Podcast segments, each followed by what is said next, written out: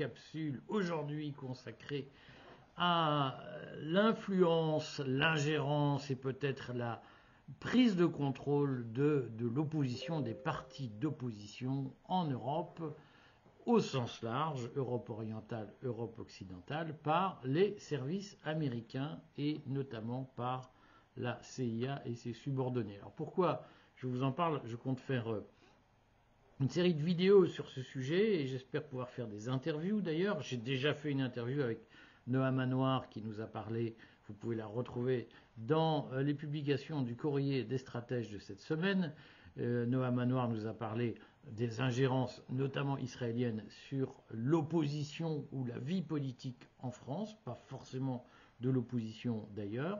Il y a, cela dit, des éléments nouveaux qui arrivent et qui sont tout à fait intéressants. Dans ces éléments nouveaux, il y a un sujet fondamental euh, qui est euh, la publication d'un rapport, d'une espèce de manuel pratique qui a été rédigé par l'Atlantic Council, qui est l'un de ces think tanks, l'une de ces, nébuleuses qui euh, sont la voix de la CIA, qui en tout cas accompagnent la parole du deep state américain en matière de politique étrangère et d'influence en Europe. Alors que dit ce manuel? J'espère avoir une interview sur ce sujet cette semaine, donc je ne vais pas tout centrer sur le contenu de ce manuel aujourd'hui, mais ce manuel annonce de nouvelles révolutions de couleurs en Europe. Hein, on considère, ce manuel considère qu'il y a, on considère historiquement qu'il y a eu une phase, première phase allant de 1976 à 2008 euh, en Europe pour mener des, révolutions de couleurs. ça a été suivi après par les printemps arabes qui sont aussi euh, qui ont fonctionné de la même façon que les révolutions de couleurs, à ceci près que les printemps arabes qui ont essentiellement consisté à destituer des régimes laïques, euh, souvent des régimes organisés par l'ancien parti basse fondé par Nasser, qui régnait, enfin qui dirigeait l'Égypte, la Syrie et euh, l'Irak à une époque. On voit bien qu'il y a eu une tentative de, déposition de Bachar el-Assad en Syrie qui n'a pas fonctionné. Euh, mais en, Égypte, le, régime basse a bel et bien été remplacé par un, régime militaire salafiste, ou en tout cas proche de sunnite, on va dire ça comme ça, proche de l'Arabie saoudite. Et en Irak également, il y a un régime sunnite qui a remplacé le régime laïque de euh, Saddam Hussein. En Tunisie, on a vu, là aussi, il y avait un régime laïque, les femmes ne portaient pas le voile en Tunisie, et finalement, euh, la révolution tunisienne a permis de mettre en place un régime sunnite. Euh, et donc on voit bien que partout, l'Occident explique qu'il est en guerre de civilisation contre l'islam, mais que partout où il y avait des régimes laïques dans les pays arabes, eh bien l'Occident a mis en place des régimes islamiques, musulmans, sunnites, euh, de façon totalement paradoxale, ce qui nous rappelle que la théorie du conflit de civilisation et notamment de l'Occident en guerre contre l'islam ou de l'islam en guerre contre l'Occident est très largement une fake news, c'est une forgerie. En réalité, euh, l'Occident a mis partout où il le pouvait des régimes musulmans à la place, des régimes en tout cas d'inspiration religieuse proche de, l'islam sunnite, partout où il y avait des régimes laïques, hein, surtout pas de confusion. Mais revenons aux révolutions de couleur en Europe. Il y a eu donc une première phase entre 1976 et 2008 où euh, l'Occident a pris possession euh, d'un certain nombre de, régimes ou a déstabilisé des régimes en utilisant des partis d'opposition qui étaient financés par le deep state américain. Cette phase s'est arrêtée. Euh, on annonce aujourd'hui une nouvelle phase de révolution de couleur qui serait opérée selon le guide qui a été publié par l'Atlantic Council. Je ne vous parle pas de ce guide aujourd'hui, je vais vous parler des révolutions de couleur telles qu'elles se sont euh, déroulées euh, durant ces dernières années en Europe. Et pour en parler, je voudrais vous dire qu'il y a deux documents. Alors, il y a un document que je vous invite à regarder, et il y a un document que je vais survoler avec vous ensemble pour vous montrer comment euh, les services du Deep State ont inventé une méthode pour pratiquer les révolutions de couleur.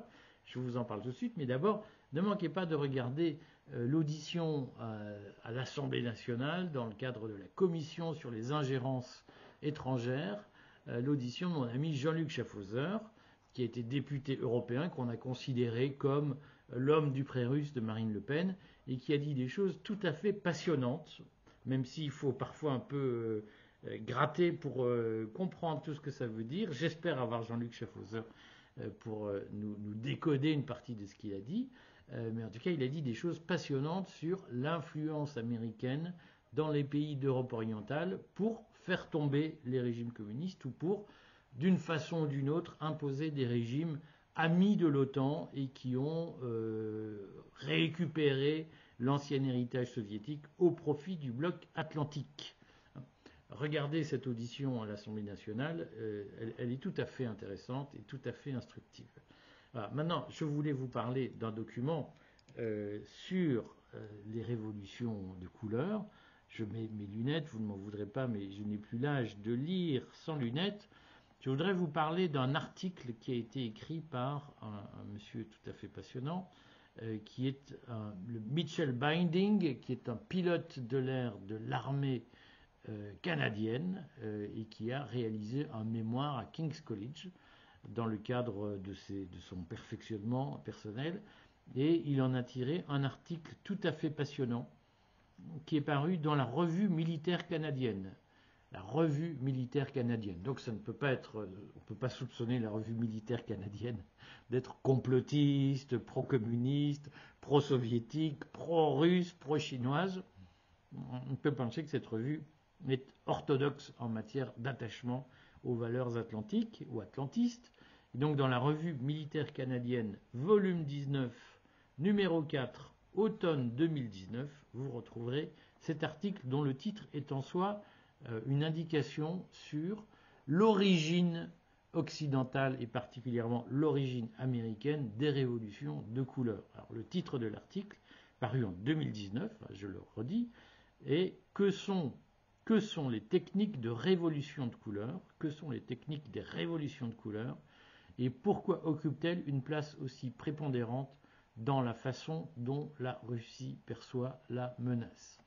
Alors, Mitchell Biding nous dit des choses tout à fait passionnantes. Je ne vais évidemment pas vous lire tout l'article, je vais vous lire des extraits de la page 55 de la revue militaire canadienne, volume 19, numéro 4, automne 2019 notre ami Binding, canadien, euh, nous explique que la Russie euh, s'est beaucoup posé la question de, l'utilité des révolutions, euh, des révolutions de couleur. Alors il signale par exemple que Sergei Lavrov s'est exprimé, mais je voudrais surtout qu'on reprenne les propos de Valéry Gerasimov qui sont cités par M. Binding.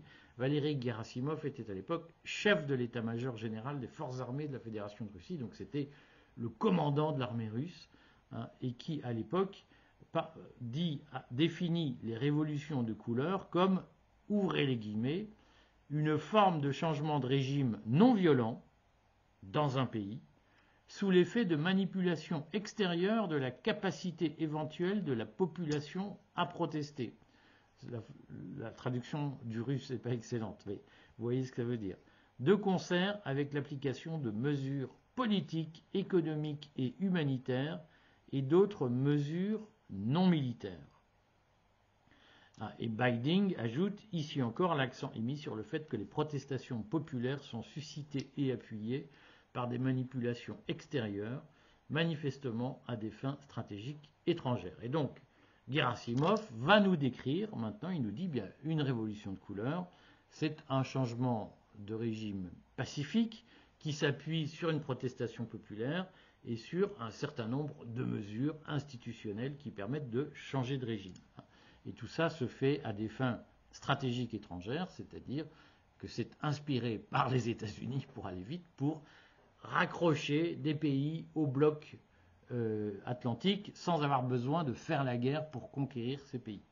Alors, Gerasimov dit surtout des choses tout à fait, que je crois, essentielles euh, sur le mode opératoire, c'est-à-dire comment on fait pour mener une révolution de couleur. Et Gerasimov dit la Russie voit l'Occident fomenter ces révolutions de couleur avec des techniques particulières. Celles-ci comprennent ce qui suit. Deux points, ouvrez les guillemets. L'information à long terme et le financement par des intérêts étrangers d'une opposition interne et de division générale dans la société. Deuxièmement, la création ou le renforcement d'une élite d'opposition. Troisièmement, des organisations non gouvernementales étrangères et des agents de l'extérieur qui militent pour la mondialisation et l'occidentalisation. Quatrièmement, des campagnes à l'appui de la démocratie. Cinquièmement, l'exploitation des élections. Je vais revenir sur ces cinq critères, en tout cas sur les, trois premiers qui sont essentiels. Je, continue l'analyse de Binding qui euh, reprend Gerasimov. Binding dit ces techniques comprennent aussi l'implantation de centres de coordination professionnelle, la conception d'émotions particulières chez les protestataires, le contrôle des médias de masse et de substitution, et le recours à des spécialistes en relations publiques. Ces méthodes font complément à de vastes guerres de l'information et à l'utilisation d'un discours juridique abondant pour dissimuler les véritables objectifs. le général Gerasimov ajoute à cette liste l'entraînement militaire de rebelles par des instructeurs étrangers, l'approvisionnement de forces antigouvernementales en armes et en ressources, l'emploi de forces d'opération spéciales et de sociétés militaires privées ainsi que le renforcement d'unités de l'opposition avec des combattants étrangers. Il convient de préciser que la Russie perçoit peut-être ces techniques ainsi tout simplement parce qu'elle y reconnaît l'emploi par l'Occident de certaines de ces méthodes, etc. Je voudrais qu'on revienne sur ce que dit Gerasimov sur les révolutions de couleur et sur le mode opératoire euh, auquel les services américains recourent pour pouvoir déstabiliser un régime ou pour pouvoir le contrôler, puisqu'on voit bien que la révolution de couleur, elle peut servir à déstabiliser un régime en place, mais elle peut aussi servir à contrôler la politique qui est menée. Hein. Et euh, de ce point de vue, euh, Gerasimov dit tout. Alors qu'est-ce qu'il nous dit? D'abord que on forme, on finance une opposition interne et des divisions générales de la société. C'est-à-dire que les services américains, à un moment donné, choisissent leurs opposants et ils vont les former et petit à petit les préparer au pouvoir tout en organisant des divisions au sein d'un pays. Et ça vous permet de comprendre pourquoi, par exemple, au sein des milieux souverainistes, on trouve des gens qui sont, d'une façon ou d'une autre, approchés par les services américains. Alors, je vous l'ai dit, on a vu par exemple que Randy Yallows, qui est le président des Republican Overseas, les républicains américains en France, Randy Yallows a organisé une journée le 10 novembre, essentiellement tournée autour d'Éric Zemmour, mais où étaient présents un certain nombre de classiques de euh, l'opposition en France, de l'opposition populiste ou euh, identitaire ou souverainiste, Hein, on a eu un peu toute la gamme, et on voit bien que même si les participants à cette réunion se défendent du caractère politique de leur présence, euh, on voit bien qu'il y a euh, une stratégie américaine qui consiste à infiltrer tous les milieux politiques, y compris ceux qui contestent la, soumission aux États-Unis et qui préconisent une doctrine souverainiste.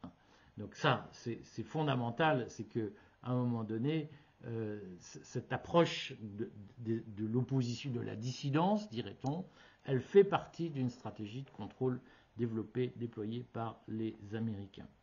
On ajoutera deuxième critère qui me paraît moi très important, c'est euh, la création d'une élite d'opposition, hein, ce qui est dans le prolongement de ce qui se disait avant, c'est-à-dire que euh, il y a à un moment donné chez les Américains la stratégie d'organiser l'opposition au pouvoir en place, ou bien de la contrôler et de faire émerger des figures qui sont à leur botte. Je vous laisse réfléchir sur ce que cela signifie. Euh, et euh, on voit bien dans la continuité que Gerasimov nous explique que la révolution de couleur, elle participe d'organisations non gouvernementales étrangères et d'agents de l'extérieur, hein, c'est-à-dire des gens qui apparaissent comme indépendants, qui, qui en, apparence sont des opposants loyaux, mais des agents de l'extérieur qui militent pour la mondialisation et l'occidentalisation. Et donc là aussi, on voit bien que euh, les révolutions de couleur, elles passent par la thématique de la mondialisation, de l'occidentalisation. Et vous, ne m'en voudrez pas si je constate qu'à la, à la Worldwide Freedom Initiative de Randy Yellows, organisée par les Republican Overseas, il y avait Eric Zemmour qui s'est euh, déclaré pour l'Occident judéo-chrétien contre l'islam. Et là, on retrouve bien ce thème de l'occidentalisation comme celui de la mondialisation, qui sont des thèmes favoris pour les chevaux de Troie envoyés par les services américains pour animer l'opposition à un régime, la contrôler d'une façon ou d'une autre. Gerasimov ajoute un, autre point qui est que euh, les services américains doivent faire des campagnes en faveur de la démocratie dans des pays qu'ils considèrent comme des pays euh, autoritaires.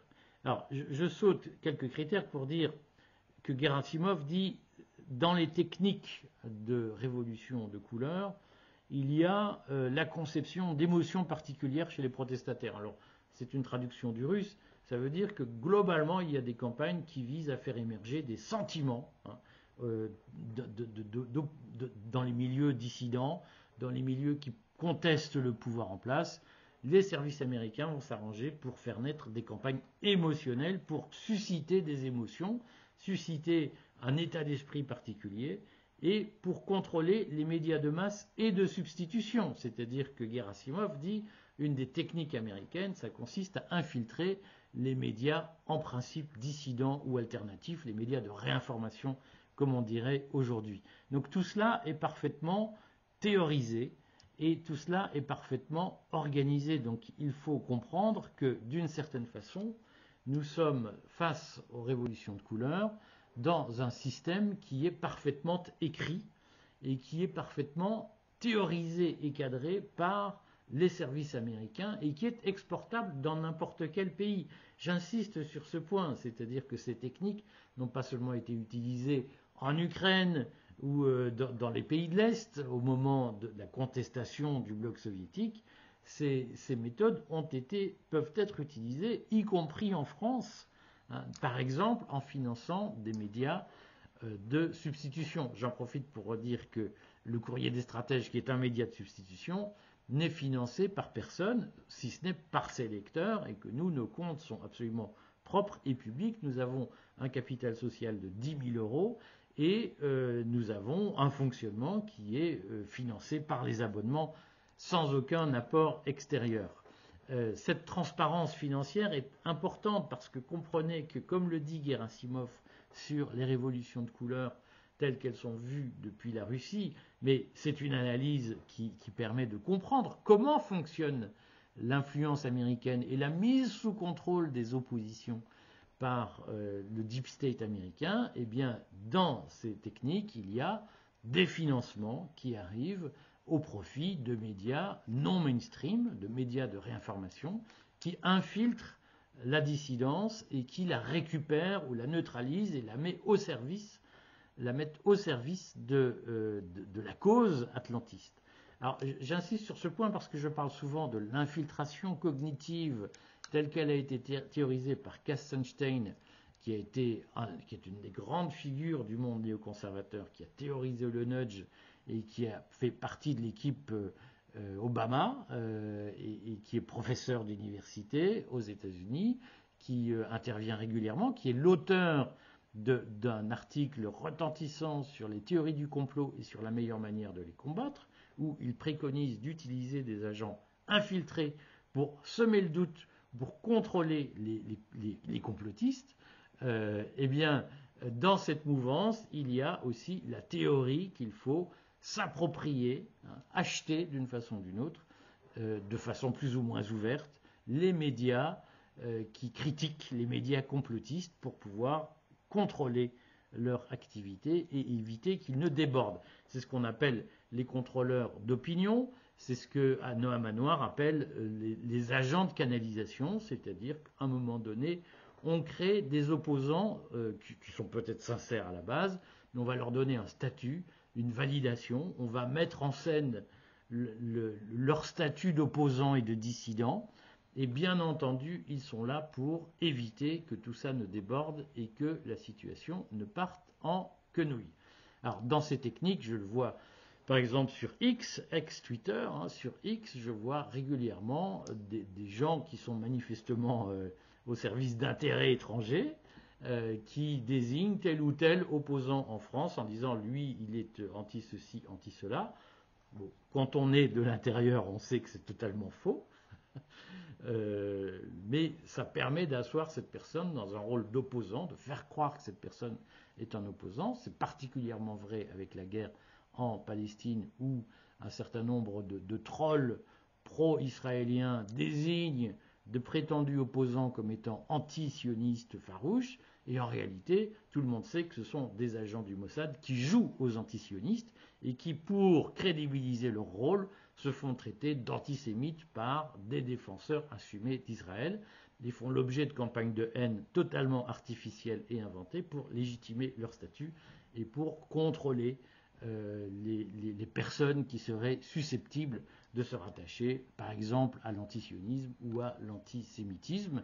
Tout ça permet ensuite de euh, transférer les listes aux services concernés, la liste des coupables, préparer éventuellement euh, une opération autoritaire pour éviter que ça ne déborde, et ça permet surtout de canaliser les oppositions ou les opinions pour éviter qu'elles ne soient trop radicales ou qu'elles ne passent à l'acte. Hein. Donc ces systèmes sont parfaitement montés et Gerasimov souligne que euh, c'est le mode opératoire habituel des révolutions de couleur. Pourquoi j'insiste sur ce point? Parce que je suis assez convaincu que la France est un pays clé, que l'opinion française est un pays clé, qu'il est essentiel pour le deep state américain que l'opinion française ne lâche pas Israël il est essentiel pour le deep state américain que l'opinion française ne rentre pas dans la voie du Frexit et reste attachée à l'Union européenne et ne conteste pas la mondialisation. Il est essentiel pour le deep state américain, d'une certaine façon, de sauver Emmanuel Macron et d'éviter qu'il ne soit débordé par une opposition interne. Donc il y a des moyens importants qui sont mis euh, de toutes parts pour ceinturer, quadriller l'opposition, et je le dis particulièrement à l'approche des élections européennes. J'ai fait une petite vidéo sur le fil Telegram du courrier des stratèges où j'explique, vidéo gratuite, rejoignez ce fil, restez libre sur Telegram, où j'explique la règle du jeu caché des élections européennes qui permet de, tenir l'opinion. Mais je crois que face au risque de débordement, eh bien, les euh, réseaux, notamment les réseaux proches d'Israël, des intérêts israéliens, on les connaît maintenant à la faveur de la guerre à Gaza, beaucoup se sont démasqués. On a vu le militantisme d'un André Berkoff, d'un Éric Morillo, qui sont des gens très engagés dans la cause mondialiste, hein, qui jouent aux souverainistes ou aux, contestataires du système, mais qui déjà au moment des émeutes avaient montré qu'ils étaient là pour défendre Macron et le système Macron face à la contestation populaire, et qui maintenant, dans le cadre de cette guerre entre Israël et la Palestine, deviennent sans vergogne des agents de, défense, de propagande pro-israélienne et donc de protection du modèle mondialiste contre les, euh, contestations qui peuvent émerger. Donc c'est à cette occasion, c'est le, terrible, tragique bienfait de la guerre en Israël, c'est que beaucoup de masques sont tombés et beaucoup de gens qui se prétendaient être des, souverainistes opposés à la domination américaine deviennent des agents de cette domination, en tout cas ne cachent plus qu'ils le sont, et euh, d'une façon ou d'une autre vont chercher à contrôler les oppositions dissidentes. On comprend, ils ont été infiltrés dans la dissidence pour la neutraliser et pour éviter que n'émergent des figures contestataires que le Deep State ne contrôlerait pas. Voilà, le cadre général, je, vais continuer cette série pour vous expliquer comment euh, le Deep State a investi dans une stratégie de révolution de couleur qui devrait reprendre un peu partout en Europe dans les, années qui viennent. Eh comment le Deep State a investi ce qu'on appelle la dissidence, parfois la résistance, pour éviter qu'elle euh, ne puisse prendre le pouvoir? Ça repose essentiellement sur des agents masqués, des agents d'influence, parce que euh, la presse russe appelle la cinquième colonne, qui sont là pour contrôler euh, l'opposition et pour induire des divisions, des, doutes, euh, éviter que des mouvements ne prennent trop d'ampleur. Posez-moi vos questions, j'y répondrai bien entendu, et puis je vais essayer d'avoir des interviews sur tous ces sujets, notamment sur les prochaines révolutions de couleur, pour que vous puissiez nourrir votre réflexion sur ce que vous percevez parfois en vous disant mais non, c'est pas possible, ça n'existe pas, eh bien si, voyez, euh, un, colonel de l'armée canadienne euh, qui travaille sur les techniques de contre-influence, a produit un article dans la revue militaire canadienne où il explique comment ça s'est passé et comment les Russes eux-mêmes analysent la situation. À bientôt!